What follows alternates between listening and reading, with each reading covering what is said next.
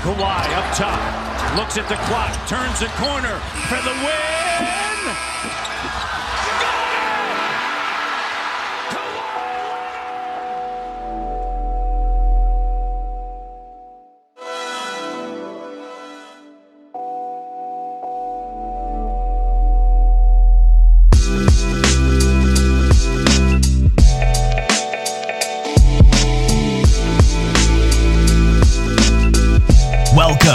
South of the Six podcast, bringing you the latest on your favorite Toronto sports teams from south of the Canadian border. Here's your host, Adam Corsair. You couldn't have scripted it any better. You couldn't have written it any better.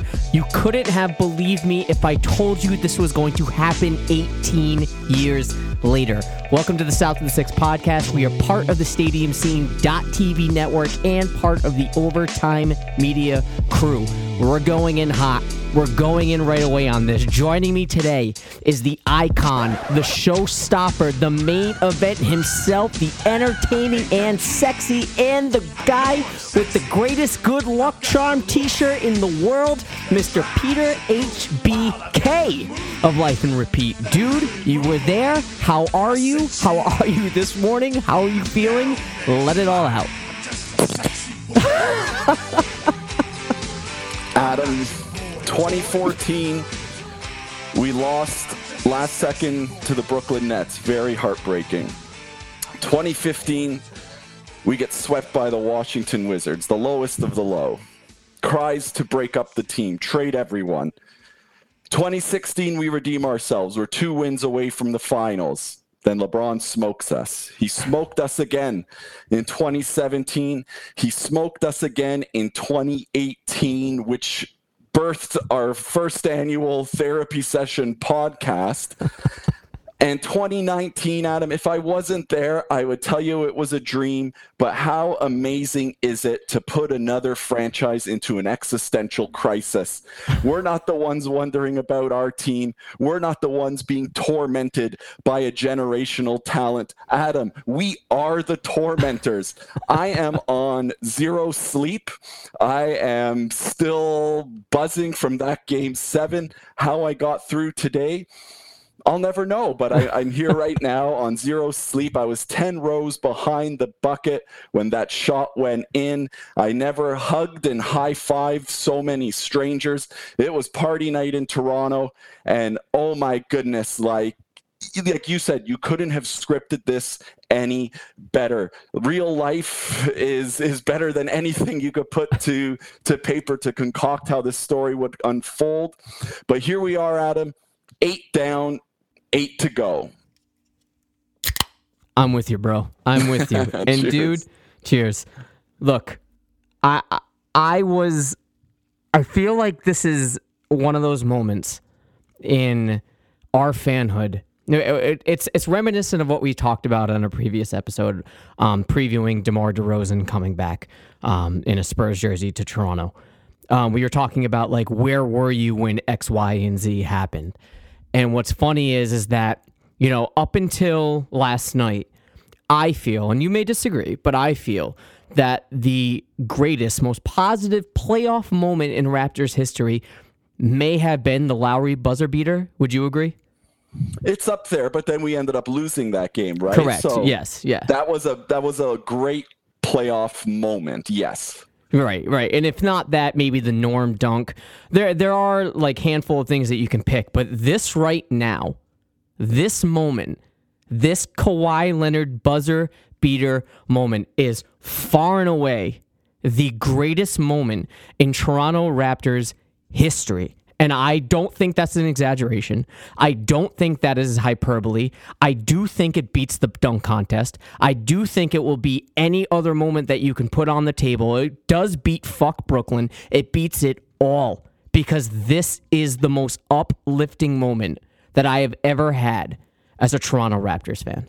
You're absolutely right. Let's let's give DeRozan some respect when he dunked the Milwaukee Bucks out of the playoffs. For sure. Let's let's put that up there. But hands down, greatest moment in Raptors history, the best game ever in Raptors history.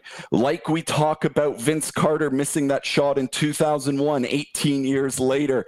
That's how much we talk about a missed shot. We're going to be talking about this made bucket for forever for my Ever. entire lifetime. This is that was the greatest shot in Raptors history, the greatest moment in Raptors history by the most talented player in Raptors history on the most talented team in Raptors history and we did it in a game 7. We sent another team packing and it's not just that the shot went in Adam it's it's the the drama of it all. It was the high arching, the high arc he had on his relief, so you can get it over Embiid's hand.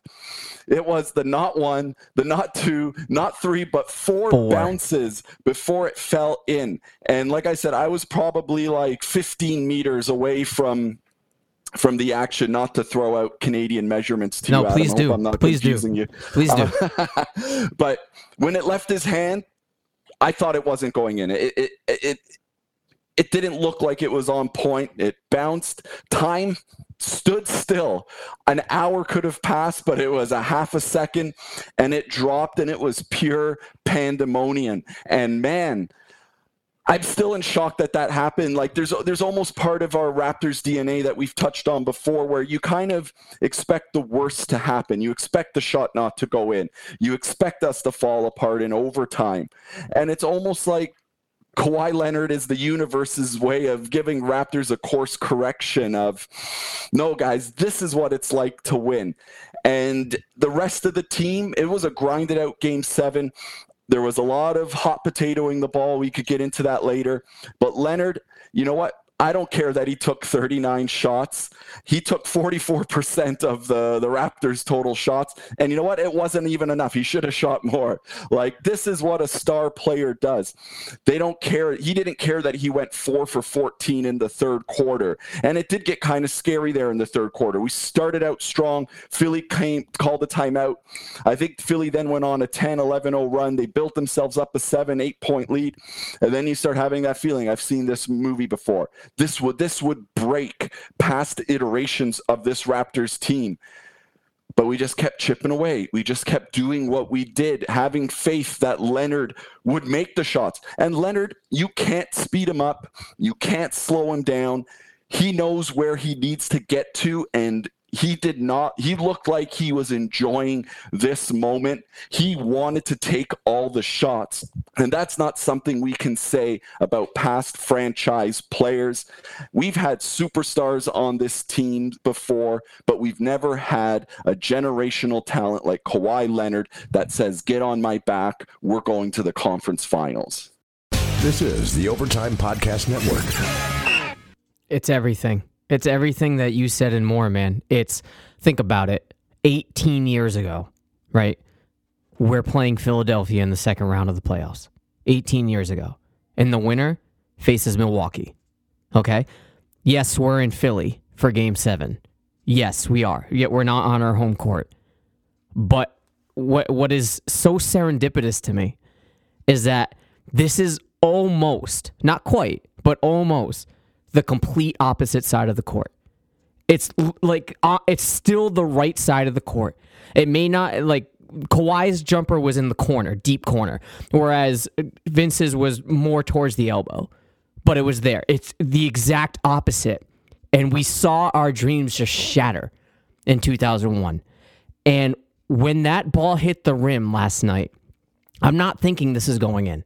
I'm thinking, okay, we're going to overtime. Like that's my only saving grace at that point is we didn't lose. We did not lose this game. Like we can't lose if this shot doesn't go in. We're going to overtime. We have momentum. I feel like we're we're figuring things out. It was a little slow, but I feel like we have a good tandem right now on the floor. And then another bounce happens. And then another bounce and it goes in and I just see this crowd explode. My wife and I are watching this game on TV. We scream. Thankfully, didn't wake the baby. Scream our heads off, and just I, I'm in disbelief. And I am not, you know, one of these macho dudes that it wouldn't admit it. I just fell to my knees in tears, just in tears, because because it was literally one of those moments in sports that like captivates you. And it's just one of those moments in life that you're just like, finally, finally, we have something. Finally, we have something, not just as Raptors fans, but we have something in NBA history. This was an instant classic, Peter. Instant classic from start to finish.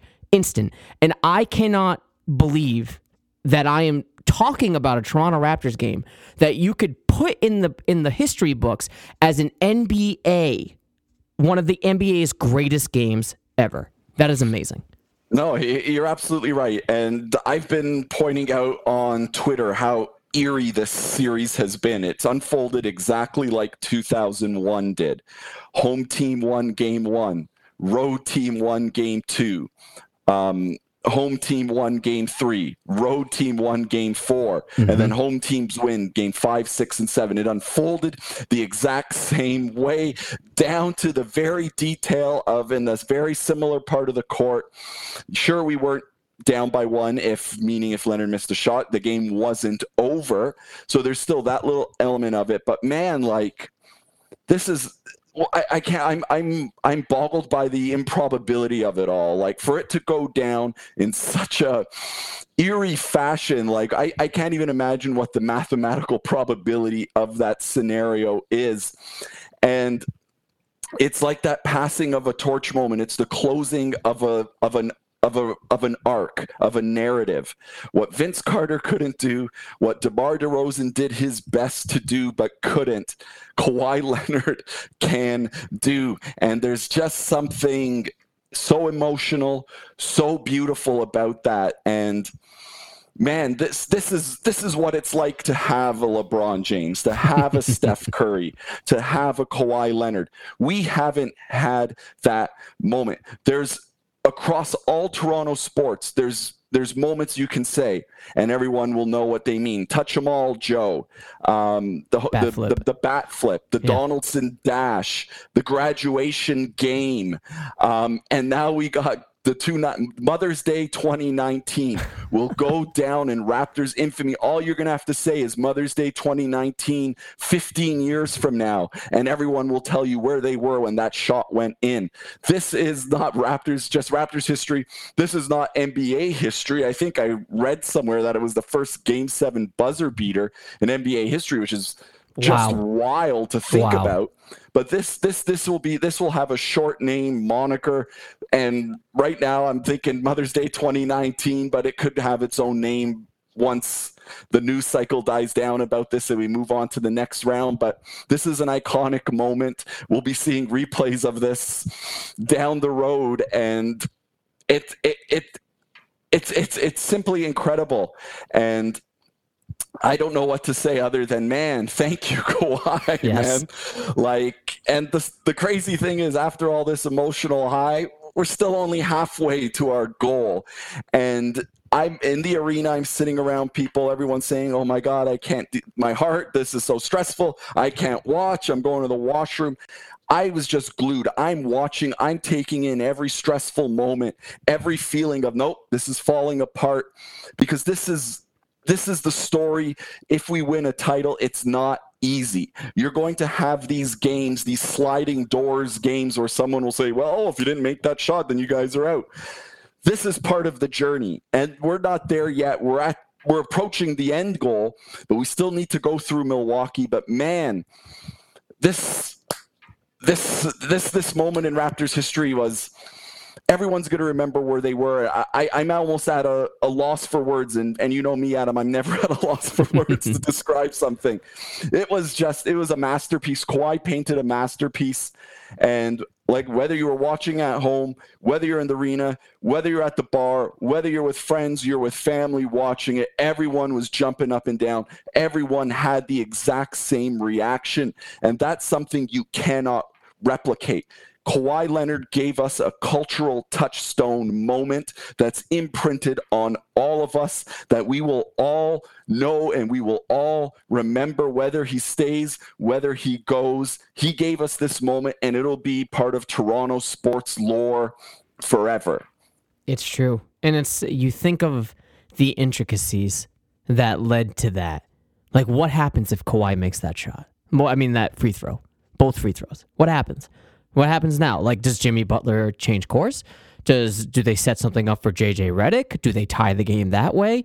What happens? Like it, it's these little things that you look at and be like, they matter. Like it, it's it's just one of those moments that like everything that led up to it was perfect. It was literally perfect. Every single moment about it was perfect, and it, it just you're right. What's on my mind right now is not at all, and almost like it doesn't matter anymore. Maybe it probably will come July first but as of right now, it doesn't matter to me really if he's going to stay or, or if he goes. That's not to say I don't want him to stay, but it's just like I feel fulfilled in a way. It's not that I don't want to win the next round. I do. It's not like I don't want to win a championship. I do. But it's more that like I've never experienced this. So it, it, to, for for Kawhi Leonard to give us this gift, it's like wow, wow! I, this is more than I expected. This is more than I anticipated.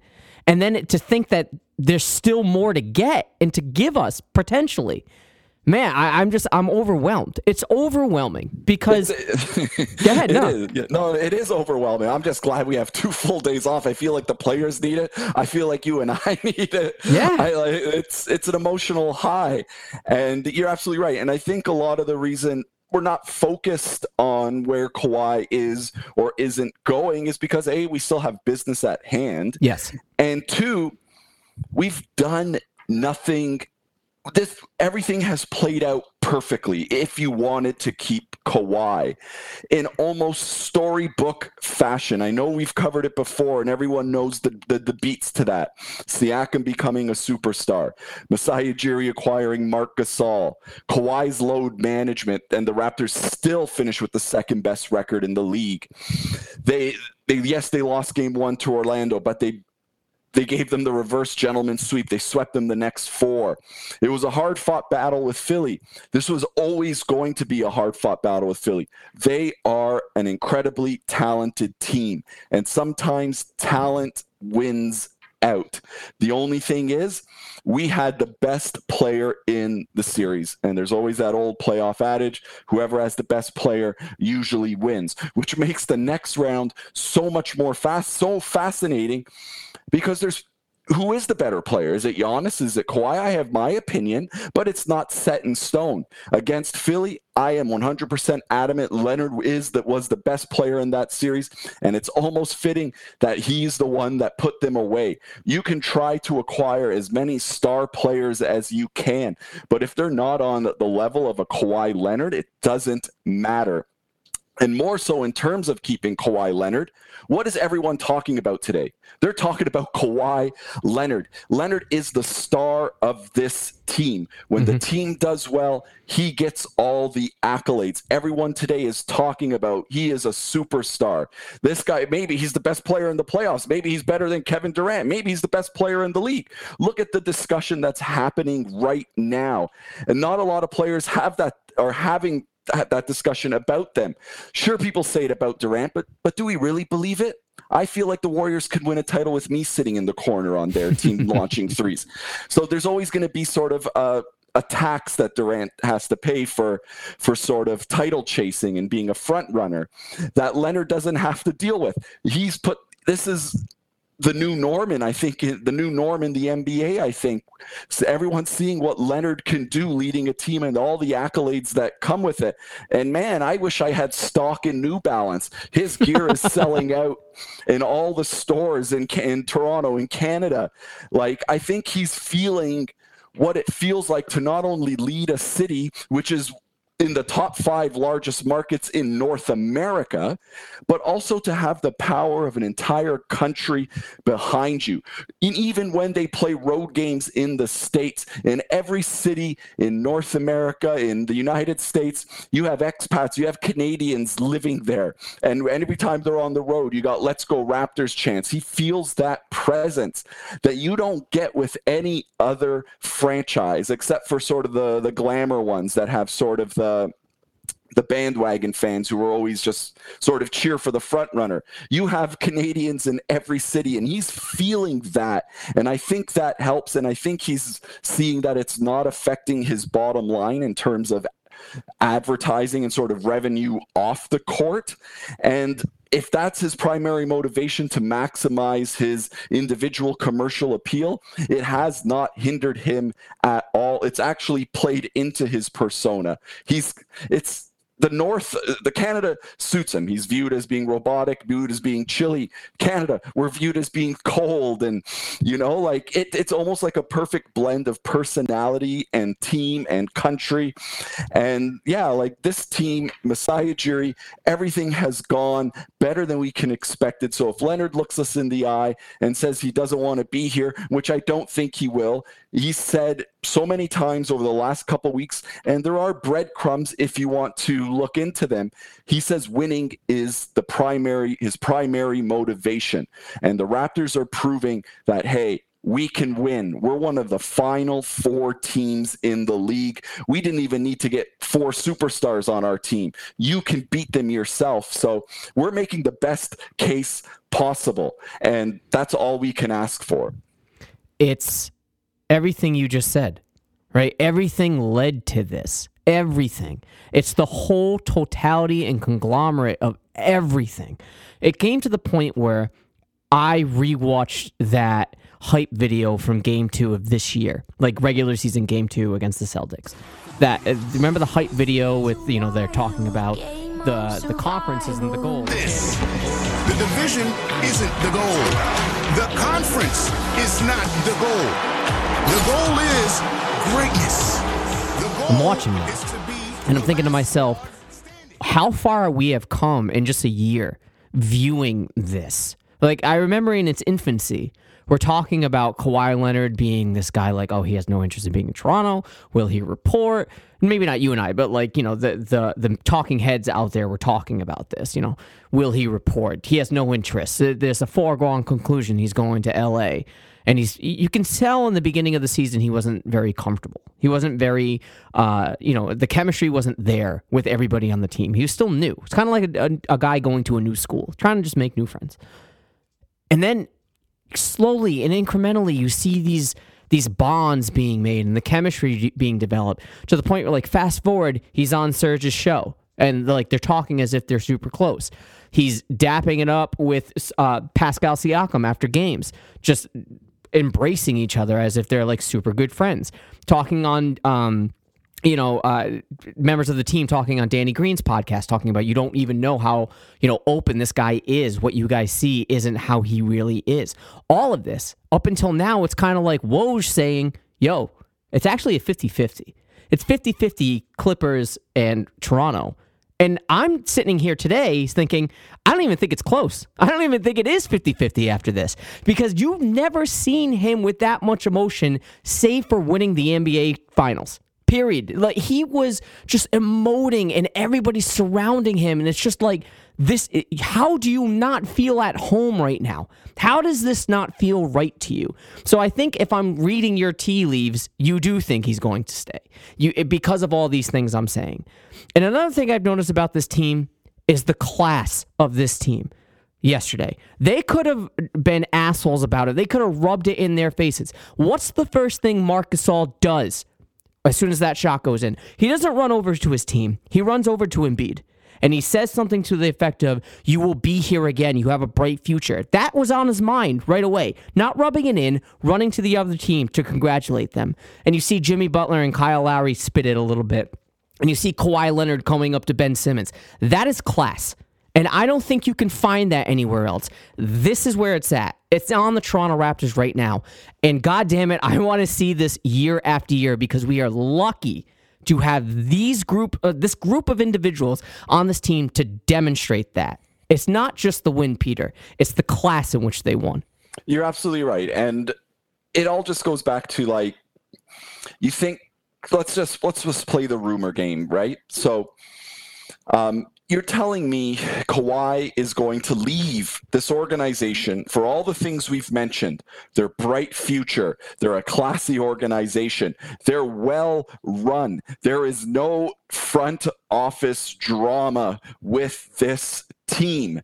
And you we have the one of the best, if not the best president of basketball operations guiding, building this roster in Masai Ujiri, who's well respected throughout the league, and you're going to leave this to go to Jeanie Buss and the Lakers and Right. the, the, the drama there.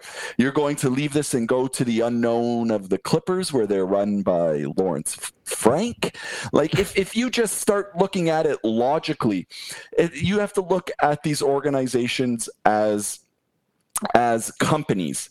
People don't leave well run companies. They leave poorly run companies. And every player of a Kawhi Leonard caliber of talent, they either stay with the organization or something unforeseen has happened that makes them become available.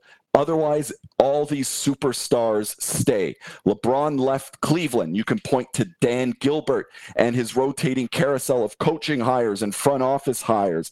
KD left Oklahoma not because of their general manager. He just stylistic differences with Russell Westbrook and the owner penny pinching and not signing Harden to four extra million over the life of his contract so he can have a max contract. He left because of stylistic differences and owner penny pinching. Other star players, they do not leave, they stay. They recognize the importance of having a stable front office and having a shrewd front office. And this is what the Raptors have. Players don't leave this type of situation. I am more confident than I have ever been that Leonard is staying with this team because we've given him every reason to stay. We're a winning team. Our story is still being written. We don't know where this ends. And every game we play, every win we have is a check in our favor. And you know, I think he's going to surprise a lot of people. I think he's going to sign with Toronto. I'm going to even say he's going the full five year max, no one plus one. He's going to buy into this team. And Adam, you can book it back to my 58 win prediction, back to my prediction beforehand. I am more confident than ever that Leonard is going to stay with this team. It's beautiful. That sounds beautiful to me. And you know what? It I I tweeted this out last night, and I don't want to be cliche about it, but I'm gonna be cliche about it. Fuck it. Toronto deserves this. They deserve it. You guys deserve it. You don't just deserve him resigning. You deserved that win. You deserved seeing that because we as Raptors fans never had. And we're always I say we because I feel you you actually gave me honorary citizenship. So I will say we You're we. You're we. I'm part of the we, the North. we are always the brunt of the joke. Even for me down here in New England, I'm part of the brunt of the joke. Like the Raptors will never be shit. They're they're just a joke franchise. Oh, the purple dinosaurs chokes in the playoff. Kyle Lowry in the playoffs. You need a new point guard. Kawhi's not staying. This moment, this just second in time, made it all worth it. And it's like vindicates me. And it vindicates us. It it just wipes it all clean. And to the point where you know, I go to the gym during my lunch break. I'm usually rock, uh, rocking a Raptor shirt or whatever because I have so many. And people are like, Raptors, whatever. I wanted to be in that gym today. Is like, where are your Celtics now? Where are your Celtics right now? Because you, no one says a peep. No one says anything because they saw it and they recognize greatness. And we, right now, Peter, we are part of greatness. You're absolutely right. And that's, I was deliberate in what I said when we opened the podcast. There's a reason I counted down the last five years because patience is the most important thing to winning a title. It doesn't happen in one year. It doesn't happen in two years. And then you blow it up and throw every, throw everyone away and start over. That organizations that do that don't, don't do very well. You know, there's a reason every loss from 2014 built up to this moment that happened Sunday night. And you know what? How great is it that the Sixers and the Celtics aren't in the conference finals? All offseason, all year we kept hearing Boston, Philly. It's these guys are going to be in the Eastern Conference Finals for the next ten years. And how great is it to the U.S. media, to the eh, eh, to the TNT, to ABC, who's going to broadcast these games that Milwaukee or Toronto is going to be in the NBA Finals. You know what? You don't want to put Toronto on Christmas Day?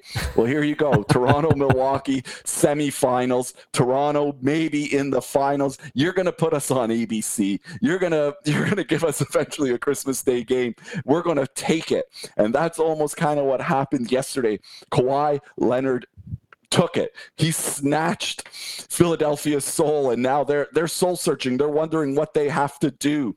And if Kawhi stays, there's no reason why. You know what?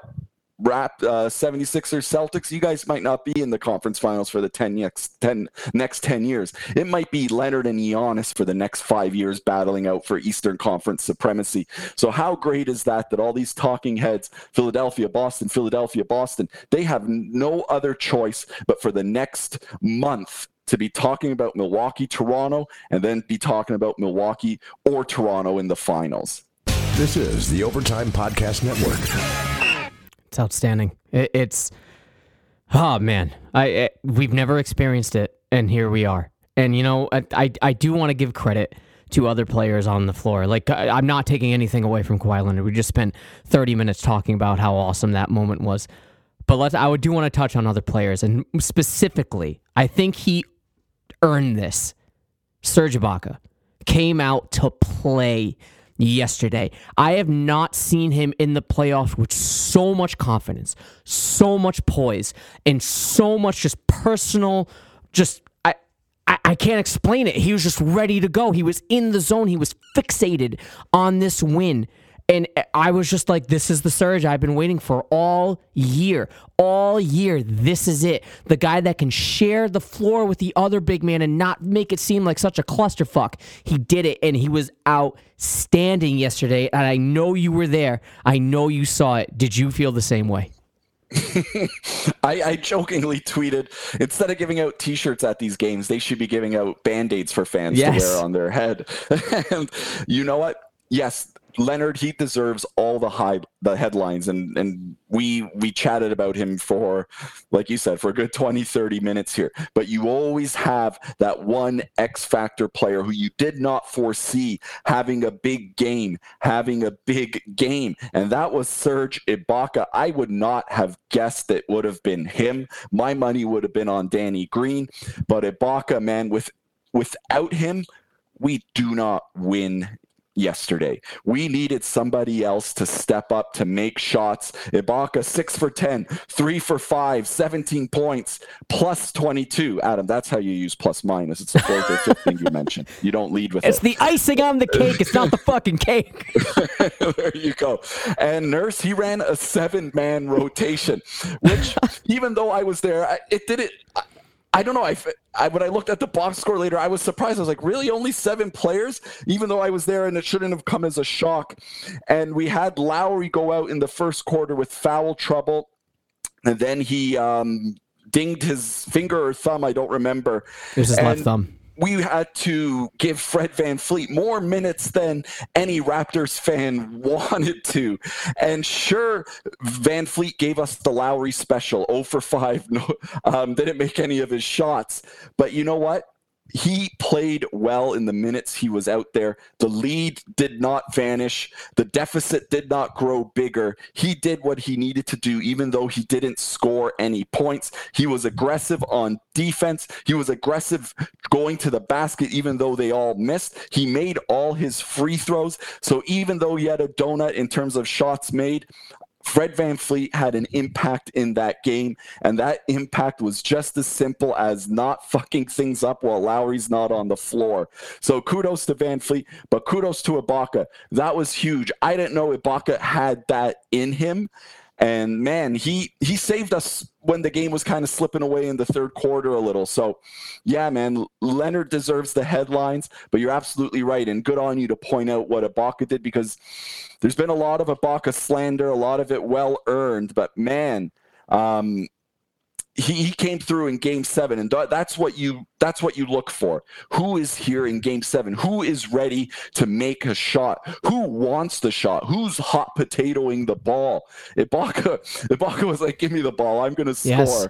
and you know what i don't care if he's had bad games leading up to this he came through when we needed him the most and we're not relying on ibaka to win us games we need ibaka for occasionally to win us quarters to not be a, an absolute zero while out there. He rose to the occasion. And I think the next highest score, and I could be wrong, was like Siakam with 11. So without Ibaka 17, man, Adam, we're having a different podcast today. I think we're we're probably having our second annual well therapy session, and uh, but today we're having a more of a celebratory discussion. So you're absolutely right. Everyone, put your bandit on your head. Um, Ibaka, you're beautiful. Thank you so much. Yes, yes, and you know it's it's the tenacity that he played with, and it's not. It wasn't just him. It was Kyle Lowry. They were very scrappy. I know, like Kyle Lowry with the ten points. You know, he shot one for th- seven from three. You want that up. I'm not excusing that at all. Not at all. But it's there was this one moment in the game that Kyle Lowry became bigger than anybody on the 76er squad and out rebound them all. I, it was amazing just seeing you were probably right there. I think this is when it was on that side of the uh, the of the, the court where you were 10 rows behind. He just came up and grabbed this rebound out of nowhere. And I'm thinking that is what I want to see. I want to see that from my point guard. I want to see that from everybody on this floor because you want to know what? 76ers has been destroying the Raptors in rebounds this entire series. This entire series, they've been killing them until yesterday. And you, Serge Ibaka, eight total boards, huge. Gasol, 11 total boards. Siakam, 11 total boards. That is what you need. You need that type of intensity. You need that type of physicality. You need to want it more. And I said this about game six. 76ers wanted that game more. And I got a lot of heat on Twitter for that people are like, no, no, no, no, no. They, they, they just got outplayed. The Raptors, it was just a bad day. No, no, no. 76ers wanted that game more. People weren't jumping on the ground to get uh, loose balls. They seemed lackadaisical. There was plenty of turnovers. 76ers wanted that game more in game six. But game seven, it was clear from the jump. I don't care what the disparities were in the in the in the point totals. It was clear from the jump. Toronto was hungry for this game and they wanted this. They wanted to see Giannis in the Eastern Conference Finals because they know this is their best shot to get a championship. Yeah, and, and good on you for mentioning the rebounding. Like it, we had a 16 to 5 edge in the offensive boards, meaning Philly had five offensive boards. Ibaka had four. Ibaka almost out rebounded Philly on the offensive glass all by himself. And you know what? You're absolutely right. Second half, Lowry, you know what? If the shot's not falling, that's fine. But I'm looking for the intangibles with Lowry, and he seems to bring that on most nights. And he had, I want to say it was 80 seconds left, Raptors up two. He had that steal um, yep. where I think he yanked it from Embiid, ran down the side of the court. Butler's back there. He throws it to Siakam. Siakam finishes. Like, that's a winning play by Lowry. That's not going to count as part of his points scored. But if Lowry is doing that on a regular basis, that that is that is beneficial to us. Do would I like him to make more shots? Yes. Would I like him to even take more shots? Absolutely. But one thing that we I I have to say, and, and I've been critical of Lowry, and but that does not mean I dislike Lowry. I love Kyle Lowry. He's going to have his jersey retired here. I'm I'm a huge Kyle Lowry fan. But there's some days where he just leaves you wanting more. And we wish that sometimes his offensive tenacity matched his defensive energy and intensity. And on some days it doesn't. But he was doing a lot of the intangibles and you know, like kudos to him. That steal was huge. Who knows what could have happened? And Gasol, man, he he erased Vucevic in the Magic series. He held Embiid in check. Embiid he held Embiid to 10 less points per game in their matchup than Embiid scores in the playoffs or uh, in the regular season. Embiid averages 27 and a half points in the regular season. During this conference semifinals, he averaged 17.6, so almost 10 full points below. During the regular season, Embiid shoots 48% from the field. During this series, he shot 36%. Gasol did his job in the first round against the Magic, in the second round against Embiid, and not a lot of people are going to be talking about Gasol. They're going to be more focused on Gasol shoot, stop hot potatoing the ball. But without him bringing that defensive intensity, and this is why Masai Ujiri brought him in. He had Joel Embiid in mind when that deal was made. And Gasol, 25 million a year, you can score single digits if you continue to play defense like that, that's the reason we're in the conference final. So, yeah, like we're saying, Leonard gets all the headlines, but man, like lots of good things are happening with this team. That if you're paying close attention, you're you're you're seeing you're seeing a very stacked team sort of realizing its full potential. And with only four teams left, Adam, man, we're four wins away from something I that still seems fantastical to me. The idea of the Raptors being in the finals is this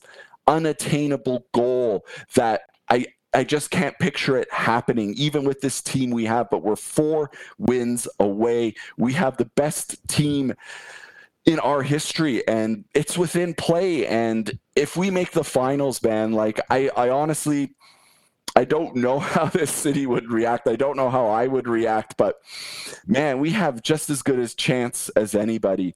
And the winner of toronto milwaukee they're going to have home court in the nba finals and that matters as we just saw in this game 7 sure we won't have it against milwaukee. That's a, a factor that's going against us in, in this upcoming matchup. But man, there's lots to look forward to, and there's there's so many things that I'm looking forward to experiencing with this team. Something about Ibaka that I noticed. You mentioned that uh, Nurse ran a seven-man rotation. Well, the Sixers, Brett Brown ran an eight-man rotation. James Ennis, Mike Scott, Greg Monroe came off the bench, totaled eight points. Serge Ibaka, 17. Serge Ibaka alone outscored the Sixers bench alone. That's Crazy. huge, right? And it, that's kind of has been the sort of sticking point of the series. One day it's the Raptors bench not showing up. One day it's the Philly bench not showing up. So kudos to Nurse just saying, you know what, sometimes our bench doesn't show up. I'm just going to put who I need to out there. And yeah, man, like these are the things, like these game seven things that you can't plan for. And we'll always remember Ibaka showing up in game seven when we needed him. So he, Ibaka, you know, he's given after this performance, two full games have to go by before any Raptors fan can slander him. He bought himself a pass. We cannot slander Ibaka until game three. That's that's the deal. You mentioned home court advantage, and I think you're right. Like that is something that the Raptors lack uh, in this series, unfortunately, coming up against Milwaukee. But I don't think it's crazy. In fact, I I, I don't think it's bold of me to say the Raptors could take one game in Milwaukee, and then guess what? Home court is on our side. It's true. And the way you a team performs on the road in the playoffs is an indicator of how well your postseason run is going to go. The Raptors, we are three and two on the road.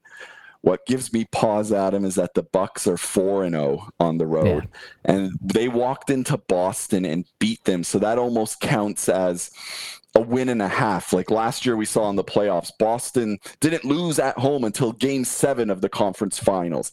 They they just cruised by on home court advantage. And the Bucks, they're 4 0 on the road during the regular season. They won both games in Toronto. Granted, Toronto did win one in Milwaukee, but this is this is going to be uh, this is going to be a battle royal battle royale man this is this is going to be incredible. The two best players in the conference squaring up against one another. And in the regular season, Giannis guarded Pascal Siakam a lot, and sort of the Leonard duty went to Khris Middleton. But I think we're they're gonna. I think Coach Bud and Coach Nurse are gonna be like, man, let these two guys go at one another. Let's find out who's the best player in this series, in this conference, and maybe the best player um, in the NBA. And so that's I honestly who think I who I think is going to go to the finals is who has the better series, Giannis or um, Kawhi Leonard. Do I think we can go into Milwaukee and take one? Absolutely. Do I think Milwaukee can come into Toronto and take one? I do. Yeah. I think we have we're going to have another seven gamer um, seven game series on our hands and it's going to be just as brutal just as stressful even more so because the stakes are higher than it was against philadelphia. Um, but you know what adam if i'm going to bet on someone i'm going to bet on someone that has a, some finals mvp hardware hanging in their mantle somewhere. I got raps in seven it's i'm glad we're talking about this i'm glad we're talking about milwaukee because look i i we we spent the vast majority of the show talking about the positives that have uh, we've experienced in this series, in this playoffs thus far from the Toronto Raptors. And I take nothing away from this. This is not, you know, sort of shitting on it and being a Debbie Downer it, turning this point right now. But this isn't going to be easy, right? This isn't going to be a cakewalk. In fact, I think it's going to be even more difficult than Philly was. And you mentioned that this is going to go seven. I agree even though Philly went seven, I think that this is going to be that much more physical. They're much longer. They're deep too. They are a deep team, and we need everybody on this team to show up. But this is where I think the Raptors have an advantage, and it's an intangible slash psychological one. The Bucks aren't prepared. I, I will stand by that that I do not think they are prepared for this. They started off just cruising through this. They played what Detroit round one Easy. Easy. Just cruised right through. What do they do round two? They face a dysfunctional Celtics team that just wasn't there. They are not cohesive. They were not cohesive. They, they were lacking chemistry. There was internal conflict on that team. They were not there to play. Their heads were not in this game, in this series, rather. The Milwaukee Bucks are facing a primed and ready Toronto Raptors squad, and I believe in intangibles. I do. I, you can't measure them. You can't pick them out on a stat sheet. I understand, and there are a lot of analytic heads out there that love looking at numbers. I get it, but when you have a moment like that in the playoffs, and your team is rallying, ready to go, hungry for a win, that is difficult to beat. So I do think that the Milwaukee Bucks aren't physically prepared for this in the way that they would have been had they faced some quote unquote actual competition heading into the Eastern Conference Finals. Those are all valid points. And what you were saying earlier about the game six with Philly, how Philly just wanted it more, and versus whether the Raptors played poorly. I lean towards what you say. Philly wanted it more. And I'm always curious. Game six fascinated me because I was curious whether the Sixers thought they could win this series or whether the Sixers knew they were going to go home that night. The series was over. The Raptors have their number. They played, they, they smoked the Raptors, forced the game seven, fought us down to the wire. They thought we can, they can beat us. Boston folded in game five. Yep. They, they, they sensed it was over. That that game was over first quarter, second quarter. Boston was ready to go home. So have they been pushed? No, they haven't felt adversity. Um, have they played someone like Kawhi Leonard? Absolutely not. And not only was that moment game seven buzzer beater joyous, if you're someone on the Bucks and you're watching that, you're kind of like, oh, who's guarding this guy? Yeah. right? Like, and it gives the team confidence. Of winning a series like that, that is confidence building. I the Raptors they they think and they should think and they should know that they can beat Milwaukee. And you know what? Kudos to the Bucks. They did lose game one to the Celtics. People started writing their obituaries after that game one, saying, "Oh, this is the Celtics we knew, but, but Milwaukee can't beat them." So they did face a tiny amount of adversity, if you want to count a game one loss as adverse adversity. And us Raptors fans, we empathize with game one losses. We know how that feels. Oh yeah. So, so to come back and beat a team like Boston, go into Boston, win twice on the road, um, that's that's an accomplishment. I do there's there's aspects and I'm I'm gonna have a piece up on my site tomorrow where um, I look back at what what did we learn from their regular season battles that will sort of give us insight to the war to come, meaning the conference finals, right? Sure. Um, so there was there was a, there was one theme that it was out. Milwaukee loves to let it fly, and they won the season series 3 1.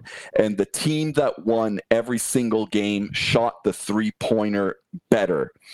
And they shot it at a high volume. They're not afraid to do that. Um, so that has sort of been our Achilles heel when we lose, is that we knew we don't just shoot the three pointer poorly. We shoot it abysmally sometimes, or it's like, oh my God, just make an open three. And Milwaukee's gonna let us let it fly. They're gonna be happy with they're gonna be happy with Gasol shooting threes. They're gonna be happy with Lowry shooting threes. They're gonna be happy with Siakam shooting threes. So this is this is going to come down to, I think, a lot of things, but one of them is who's going to hit the three pointer better, which sounds very simple, but you know what? We've cha- we've been challenged doing that, so we're going to need a bit of a, a hot streak, a bit of a three point avalanche, if you will.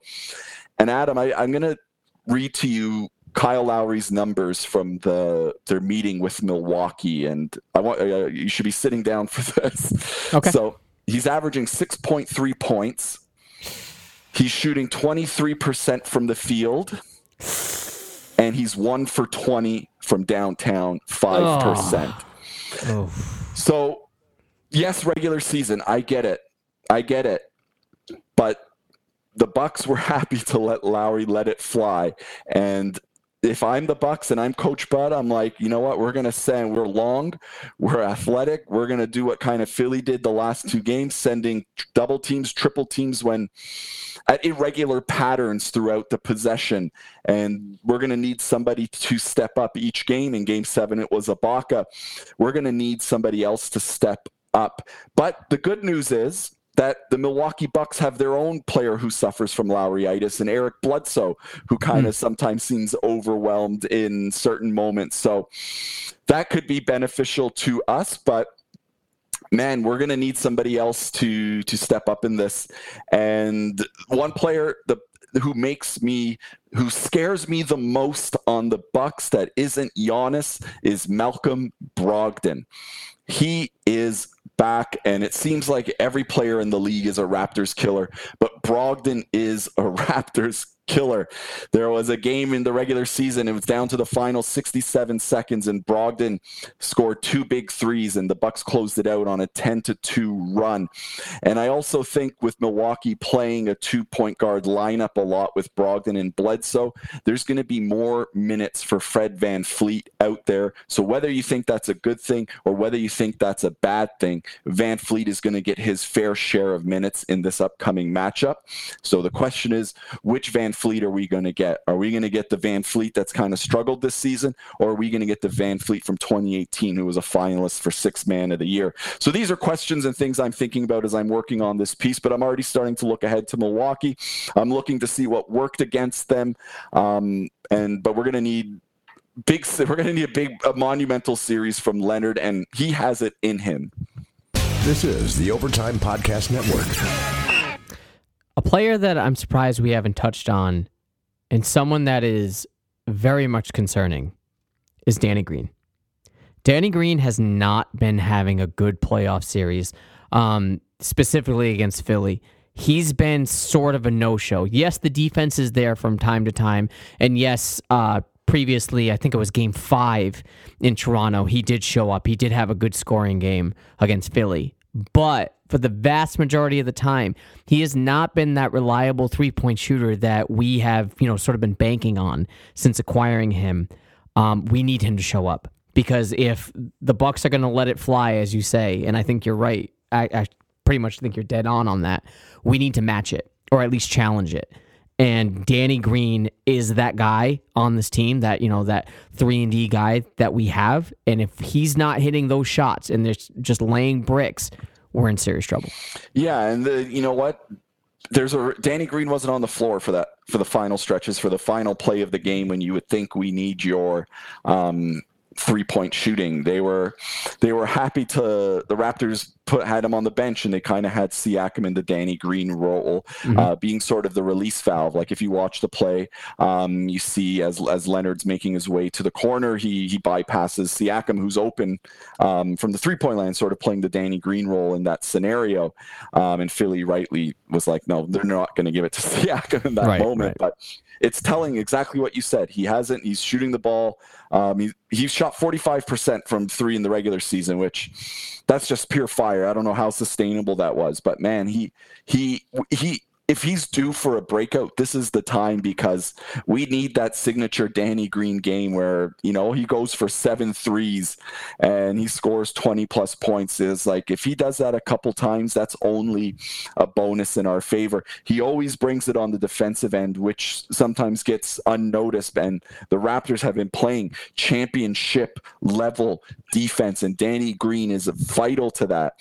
I do think his shot will start start falling at some point but man, we're running out of games for that to happen. And if it's going to happen, it needs to happen now because Milwaukee's going to be happy shooting threes and they're going to be happy forcing us into a three point shooting team.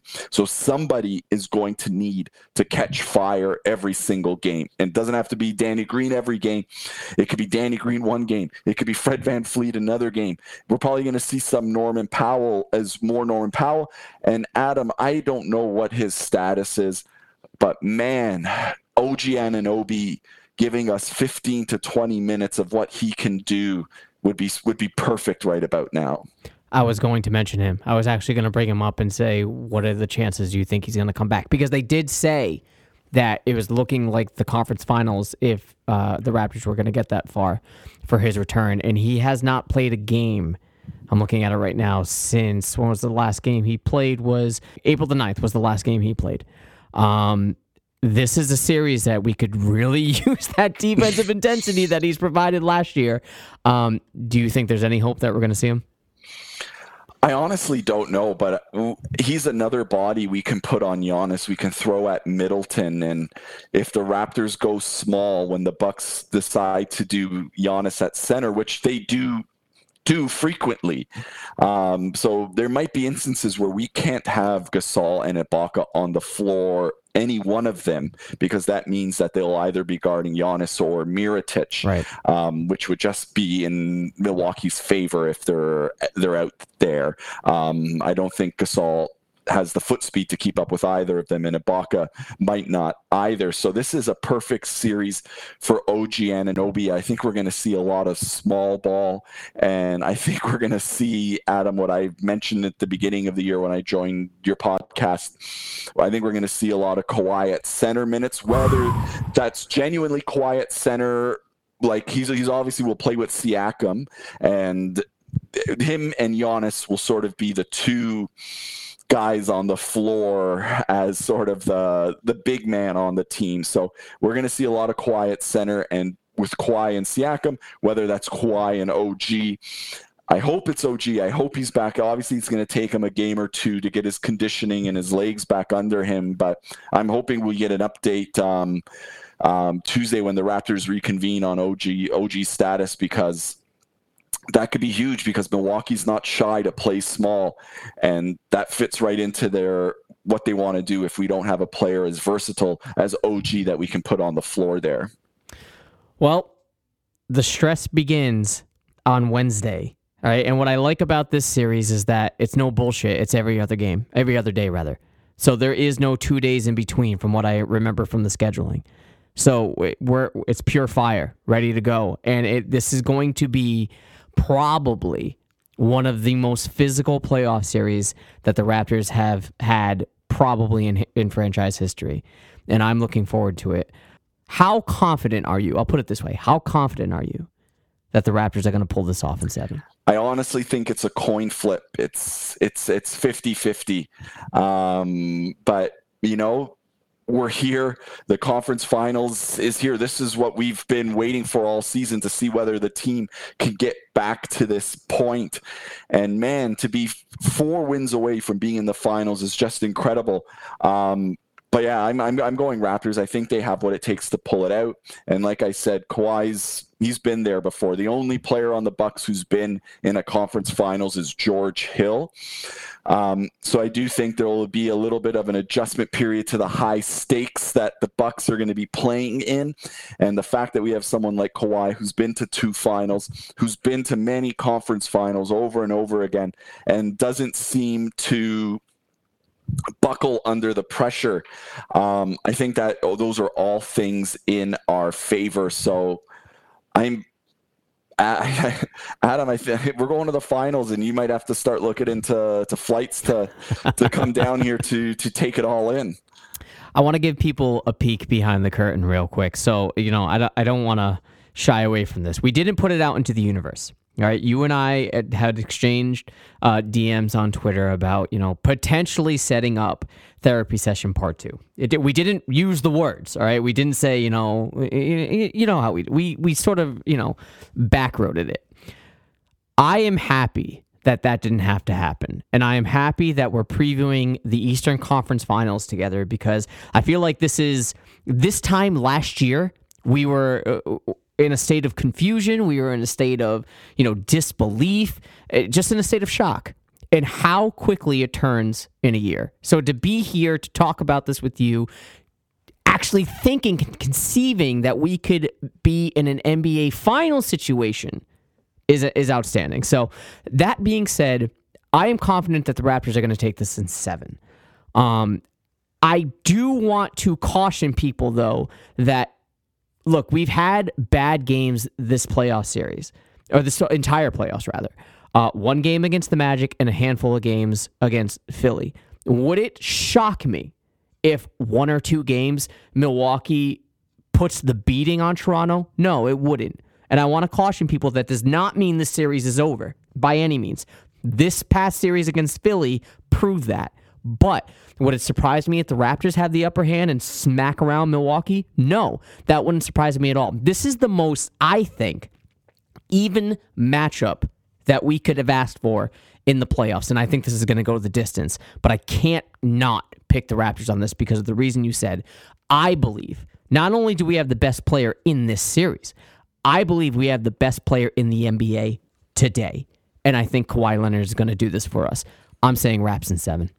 I love it. I love it. Yeah, you're absolutely right. From a year ago, um, we were we did the therapy session after LeBron swept us out of the playoffs to now being taught now talking about a finals berth.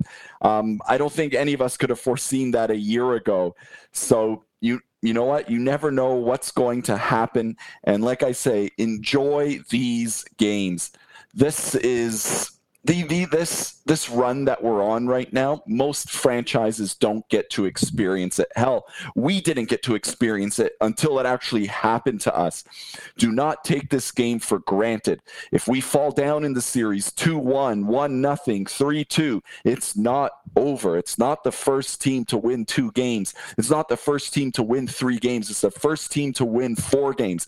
And are the raptors going to lose to the bucks we're going to lose games in this series. Absolutely. That yes. doesn't mean the series is over.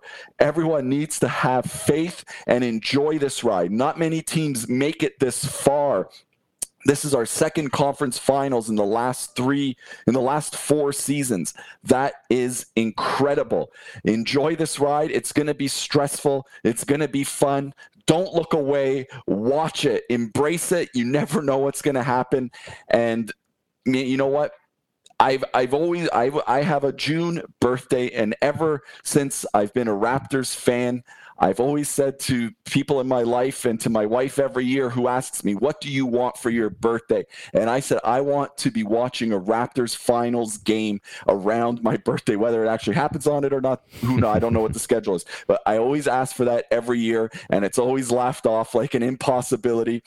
But all I want is Raptors to be playing in June, and this is our best chance for it. So, everyone, enjoy it. Enjoy the stress. Enjoy the highs. Enjoy the lows because wherever this takes us, if it takes us to a title, if it doesn't, this is what we're going to remember along the way. I encourage everybody, I should have said this on the jump when we were referencing it. If you haven't already, or if you were too young to experience it, even if you know the outcome. I encourage everyone to jump on YouTube and watch the fourth quarter of the 2001 Game 7 series against the Sixers and the Raptors. I encourage you to do that. And then immediately after, rewatch the fourth quarter of Game 7 from this year's. I encourage everyone to do that and look at the disparity and look at how poetic that is. This is perfect. And if there's anything that I want you to walk away from that, it's this. This year's different. It's it's different. This isn't same old Raptors. This isn't doom and gloom. This isn't we're we're doomed because we're the Raptors in the playoffs. It's not that at all. This is different. This feels different this year. We said it last year with DeMar finishing 59 wins, first in the conference. I get it. There was no LeBron. We can do this. We can win this series. We can go to the finals. We have Kawhi Leonard on this team. We can do it, and I think we will. So, with that said, Peter, you know the deal. You, you mentioned an article that you're working on. I will have links to your website and your Twitter, but for the sake of audio, promote any and everything you got going on, where people can get these shirts. Because if you do not have this shirt, you are missing out on a huge good luck charm that works. I am evidence of this. It works. And you can say your final words, man. Go for it. Floor is yours. Adam, I'm so grateful we're not having a therapy session today. it's amazing that we're, we're we're talking about our upcoming series with Milwaukee. You can find my work at lifeinrepeat.com. I'm on Twitter at lifeinrepeat, and if you enjoy my content, uh, you know what? We we're selling merch. You know, Get your very own Life in Repeat t-shirt, 25 bucks, includes shipping. And you know what? People been rocking it. The Raptors have been winning, so don't put don't put their losing on you, man. Hit me up on Twitter, send me a message. We'll get you a T-shirt, and you know support the cause. Um, this is this is a passion project of mine, and I and I couldn't be happier um, with the people it's it's have me met and the places it's taken me. So, you know, support the cause and support Adam. Listen to his podcast. Visit his website as well. It's a great time to be um, to be a Raptors fan. Now, Adam, hit my music. I think I'm cute. I know I'm sexy. I've got the looks that drives a girl wild. I've got the moves that really. I said chill up and down their spine. I'm just a sexy boy. Thank you for listening to the South of the Six podcast. Don't forget to follow us on Twitter and Instagram at South of the Six and to subscribe to our show. We're on Apple Podcasts, Google Podcasts, Stitcher, Spotify. Yeah, we're everywhere. While you're at it, if you liked what you heard, do us a solid and leave us five stars and a quick review. We appreciate it. Thanks again. Go Jays and Raptors. Like